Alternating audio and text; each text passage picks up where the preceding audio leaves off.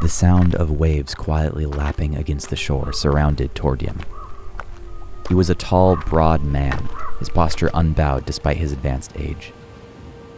His long gray beard was matched by a similarly gray robe, with a deep cowl that cast a shadow over his eyes, even as it shrugged off the light mist of rain falling about him.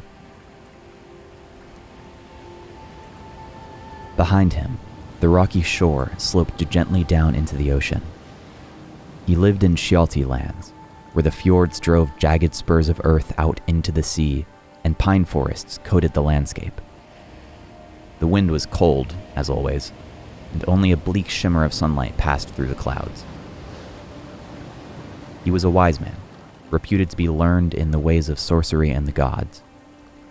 The village of Holt, which lay nearby, looked to him for both guidance and protection from the unknowable spirits that haunted the world. It was the pleas for assistance from those same villagers that had brought him here, to this bleak, desolate strand, to see for himself what had happened. Ahead of him was the graveyard. It was little more than a collection of rudimentary cairns, with stones piled haphazardly in small clusters at the head of each grave. There were no walls surrounding it. As with all Kjalti cemeteries, the gravesite's boundaries were unmarked. The simple dirt trail leading up to the rude necropolis wound between the marker stones, ending at a large carved runestone in the center of the site. Half as tall as a man and decorated with simple patterns. At the edge of the yard, a fresh grave lay empty, waiting for a body to hold in its earthen embrace. The small cairn of stones at its head lay scattered, as if swept aside. One would think that the pit had only just been dug in anticipation of a burial, but the villagers told a different story. The death had already happened, the body already buried. And in the dead of night, it had risen again. Tordium leaned on his staff, contemplating the pit in the ground. There had been no witnesses to the corpse's resurrection. The details had been assumed after the desecrated grave had been discovered. It was far more likely, in fact, that it was a simple case of grave robbing. The claim that a dead man had risen from the earth may have been a red herring, thrown out to cause a panic and avert suspicion from the criminal who had violated the sanctity of the graveyard. The wise man was no fool, and he knew human nature just as well as he knew the supernatural. And yet, that terrible, unnatural possibility remained the Kjalti fear perishing with an oath unfulfilled, a promise broken, or dishonor upon oneself. Such actions have consequences. The unworthy may be denied passage to the halls of the dead in the underworld, cursed by the gods to serve penance in the world of the living. They say that their spirits linger, returning to their bodies and rising from the earth as a revenant, a fearsome creature of single minded purpose and terrible wrath. Tordium stooped over the grave and placed the marker stones back in their place, one by one. The grave he left open, but inside it, he placed a piece of driftwood carved with a curious symbol an eye with a sharp angular rune in the center of its pupil. It was the mark of the dead god, the keeper of the underworld in the Kjalti tradition of beliefs. Should the corpse have been the victim of grave robbers, the rune may at least offer the villagers of Holt peace of mind. And should the corpse truly have risen on its own, perhaps the dead god would see the Draugrs return and guide it to its proper afterlife. It was the same symbol that had been carved on the runestone at the graveyard center many years ago. At gravesites across the realm of the Kjalti, one can find the undergod's watchful gaze, protecting the dead Tordium turned and began the journey back to Holt. He had preparations to make and a fearful village to calm. If it was a matter of grave robbing, there was little threat to his people. And if it was a revenant returned from the dead, then it would find him ready and waiting.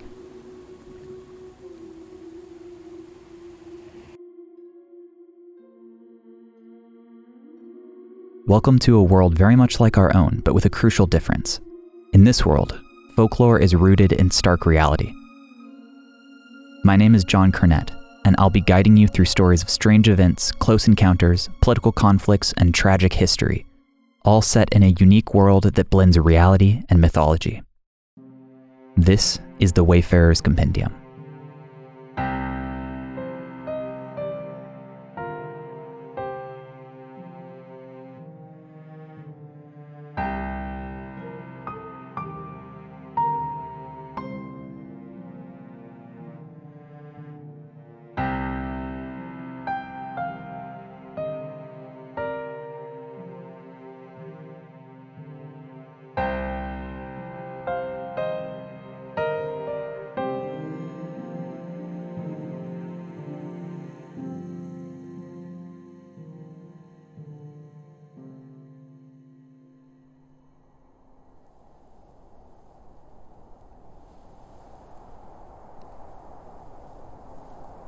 The distant north, where the summer was brief and the winter was dark, stood the lonely hall of Vesterlane. It was a place of ill repute. The story of Vesterlane's plight, far fetched as it was, had traveled by ship and by horse to the south until it was known throughout the realm. It had surely been distorted and exaggerated with each telling, gaining details and embellishments until it no longer resembled reality. And yet, should you journey north to the same valley, you may still find a runestone with a single eye carved upon its face in that dark vale. Perhaps there's a kernel of truth to the legend, but who alive can say with certainty? Nevertheless, the lonely hall of Vesterlane stood at the mouth of that valley. During the long winter, darkness shrouded the land for weeks at a time. In the summer, the snows thawed and herds of cattle grazed throughout the valley under the careful eye of Vesterlane's workers. His herds brought him great wealth, and though he was a commoner by blood, he was respected throughout the region. His hall was well provisioned and warm, a safe haven nestled within the harsh surroundings. The man himself was known to be dependable and kind to those in his employ, when he could find anyone willing to work in the valley, at least. The valley, you see, was cursed.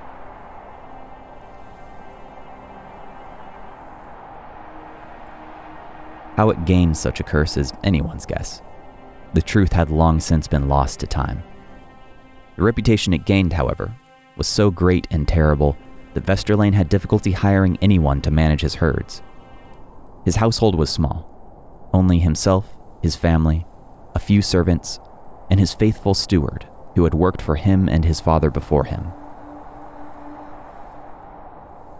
Every spring, the landlord would make a trip to Rodstad, the nearest town of any respectable size, to find workers on the docks. He hired anyone who was brave enough to work in the valley proper. The pay he offered was far beyond what other landowners were willing to give, and yet, by the next spring, his cowherds would inevitably have fled from that cursed place. It was on one of those trips to Rodstad that he met Galdir. Galdir was a brute of a man, nearly seven feet tall and over 16 stone in weight. His face was coarse and scarred, his clothes were stained and filthy, and his demeanor was somehow more unpleasant than his appearance. Even so, Vesterlane was in dire need of help.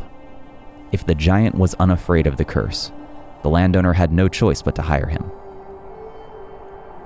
Galdir, for his part, boasted of his fearlessness and laughed off the dangers of the supposed curse. No rumors of hauntings could dissuade him from taking the outrageous pay Vesterlane was offering, and so it was decided. The uncouth, loutish man was hired. He agreed to work for Vesterlane through the year, curse or no curse. The next day, Galdir arrived at Vesterlane's hall and set to work. Unpleasant though he may have been, he was also fearsomely strong and an undeniable asset to the landowner. That was more or less the only positive thing that could be said about Galdir, unfortunately. By the end of the summer, he had made enemies of all the men in the household and disturbed all of the women with his lecherous behavior. His humor was as crude as his appearance, and he was confrontational and surly at all times. However, Vesterlane had no other options, and, to his credit, the giant did keep all of the cattle in order. It was during the fall that tragedy struck. The days were growing shorter and the nights longer. It was time to bring the cattle up out of the valley before the snowfall grew too heavy and blocked the pass. Weighing almost as heavily on Vesterlane's mind, however, was the curse. It was during the dark season that whatever fell spirits haunted the valley would assail his workers, scaring them out of their wits and driving them to leave, never to return to Vesterlane's lands. Nobody in their right mind entered the valley after the endless night set in. Galdir, on the other hand, laughed off his master's warnings.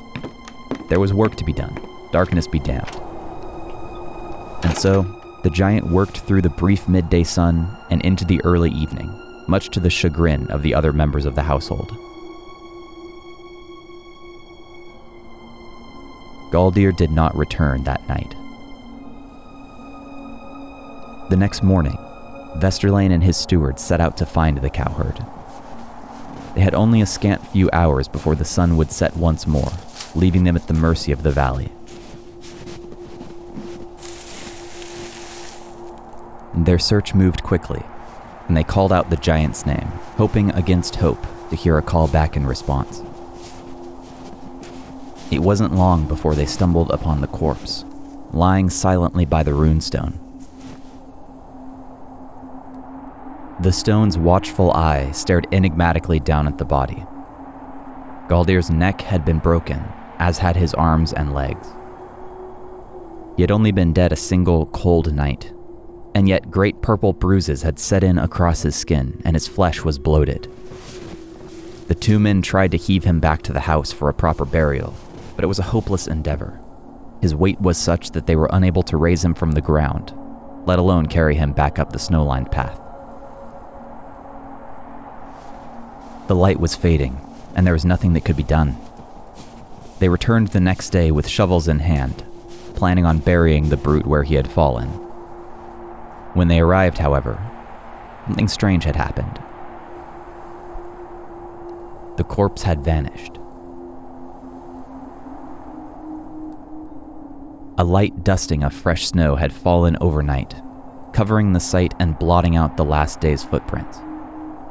Perhaps a predator had made a meal of the body, but where then were the remains of its feast? There's no chance it had been carried away.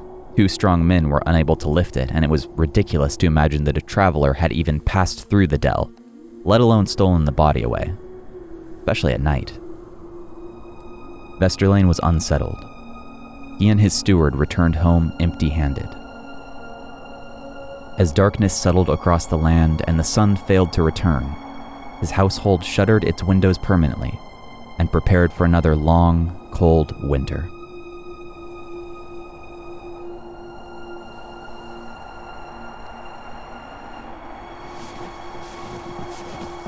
It was the stable hand who saw him first. He had made the short, miserable trek from the great hall to the barn to check on the horses. He saw a flicker of movement in the shadows cast by his lantern's light. It was as though a figure, taller than any other man the boy had seen, had crept into the next chamber. Advancing with his light held high, he saw what had moved. It was Galdir. The stable hand's recollection was scattered. He was pale and shaking uncontrollably when he told Vesterlane. The dead cowherd's face was purple and swollen, but it was recognizable enough. Even if it hadn't been, his massive stature was unmistakable. The giant's skin was cracked and blistered, his hands bloody. In front of him was the landlord's horse, lifeless and still. The revenant had broken its neck. The stable hand sprinted from the building back to the house in terror. The entire household waited anxiously through the darkness, some prayed to their gods while others clutched their swords nervously, but the Draugr did not appear again. When the spring arrived and the first hints of sunlight appeared on the horizon, Vesterlane's servants didn't hesitate. All of them, except for his faithful steward, left, fleeing the valley and its curse. The landlord and his family were left alone in their holding. Galdir's fate remained uncertain for a time. Aside from the death of Vesterlane's horse, it was as if the giant had never been there. It wasn't until early in the summer that the second encounter occurred. Deep within the valley forest, Vesterlane's son spotted the brute while watching over his father's cattle herd. The revenant slipped between the trees and disappeared into the morning mist as the young man hid in terror. It seemed that the giant had not fled after all, and his presence only added to the legend of the Cursed Valley.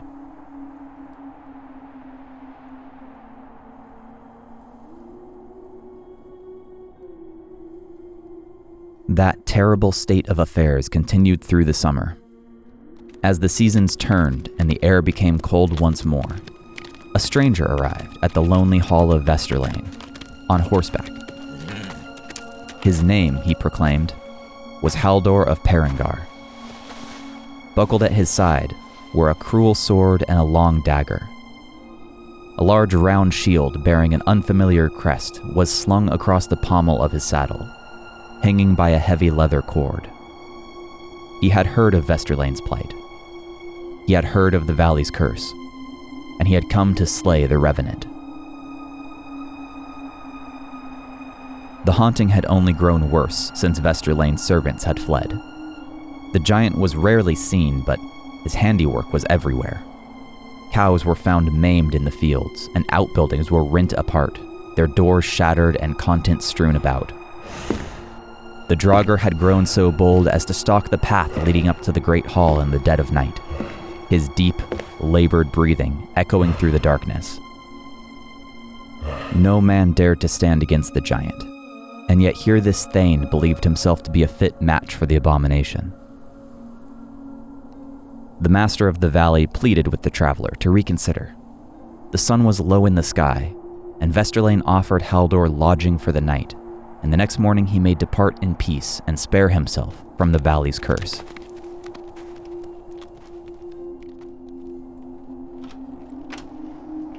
Haldor, for his part, scoffed at the proposal he had traveled far from the great city of Perengar to undertake this quest, and he would not be dissuaded by his host.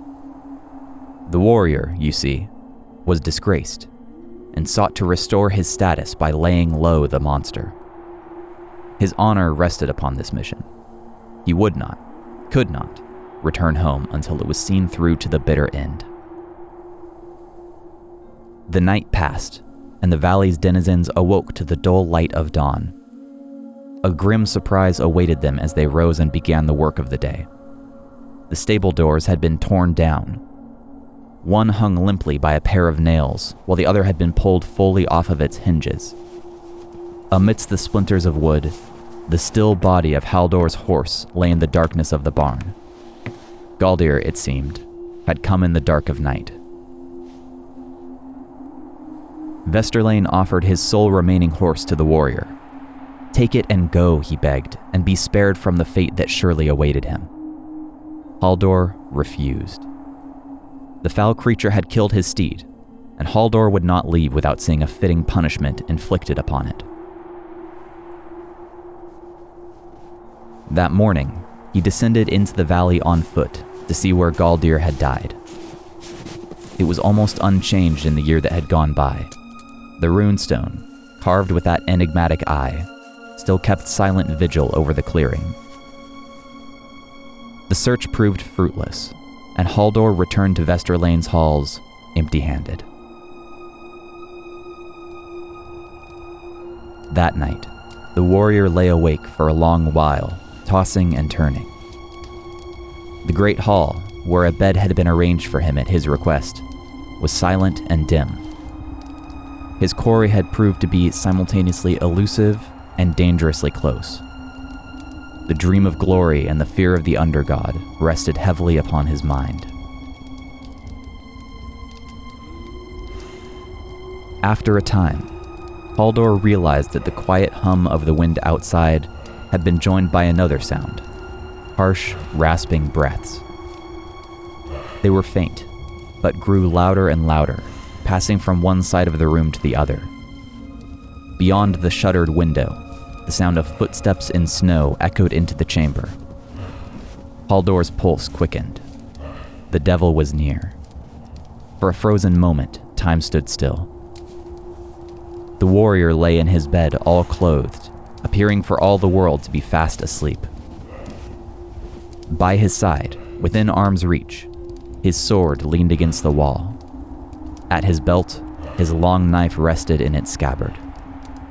His heart raced, but his face was calm.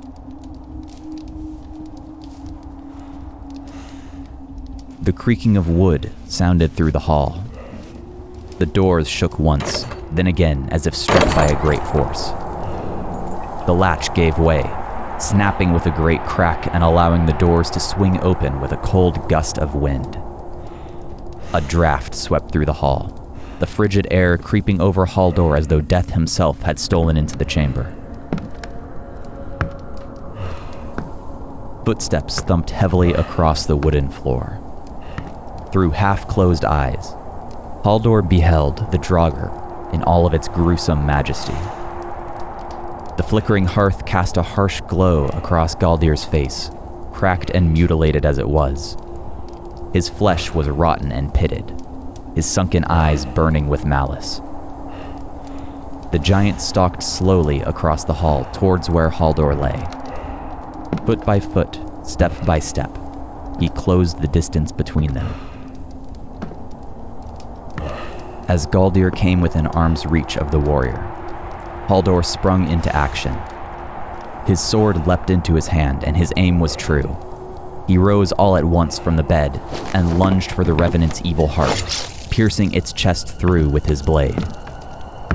Galdir stumbled back, staring blankly down at the sword buried full through his torso. On any man alive, the blow would have been fatal. Galdir, however, was not alive. The giant's face broke into a gaunt rictus, a mockery of a smile at the warrior's efforts. With the sword still lodged through his heart, he grabbed the warrior by the arm and threw him to the ground with terrible, unnatural strength. Haldor ricocheted across the floor, colliding solidly with the wall. His gaze blurred, and his head swam at the brutal impact, and it was too late to react. Galdir was upon him once more. The Revenant dragged Haldor across the room even as the warrior struggled futilely, trying to break the giant's iron grip and free himself. As outmatched as he was within the Great Hall, he knew that his chances of survival in the freezing cold and darkness outside would be far worse. Galdir's fingers clawed at the thing, tearing into his flesh and spilling his blood across the floor. As they approached the shattered doors, Haldor mustered every ounce of his strength and locked his legs, strong as pine trees, against the wooden beams of the doorframe. There they hung in a terrible, deadly struggle, the living against the dead. Haldor's strength began to fade, the blood oozing from his wound sapping his energy. His legs shook from the strain. Galdir let out a roar of anger, the decaying muscles in his arms bulging as he pulled against the warrior. And then, all at once, Vesterlane was there. He waved a blazing torch at the monster, searing its flesh and setting its ragged clothes ablaze. As the Draugr relinquished its grasp on Haldor, the warrior sprung to his feet and drew his knife from his belt. He leapt at the giant and slashed the dagger across its neck, grappling with the behemoth and hacking at its rotten flesh again and again until its head was severed fully from its body. Silence reigned. Galdir, fully dead at last, toppled slowly to the ground with a heavy thud. His decapitated head bore an evil smile, and his dead eyes faded to a dull stare. The Thane's wounds were grievous, but he was victorious. The curse of the valley may have not been lifted, but, at the very least, Vesterlane and his family were safe from the Draugr's predations. The giant's body was burned, never again to roam the land of the living and torment its denizens.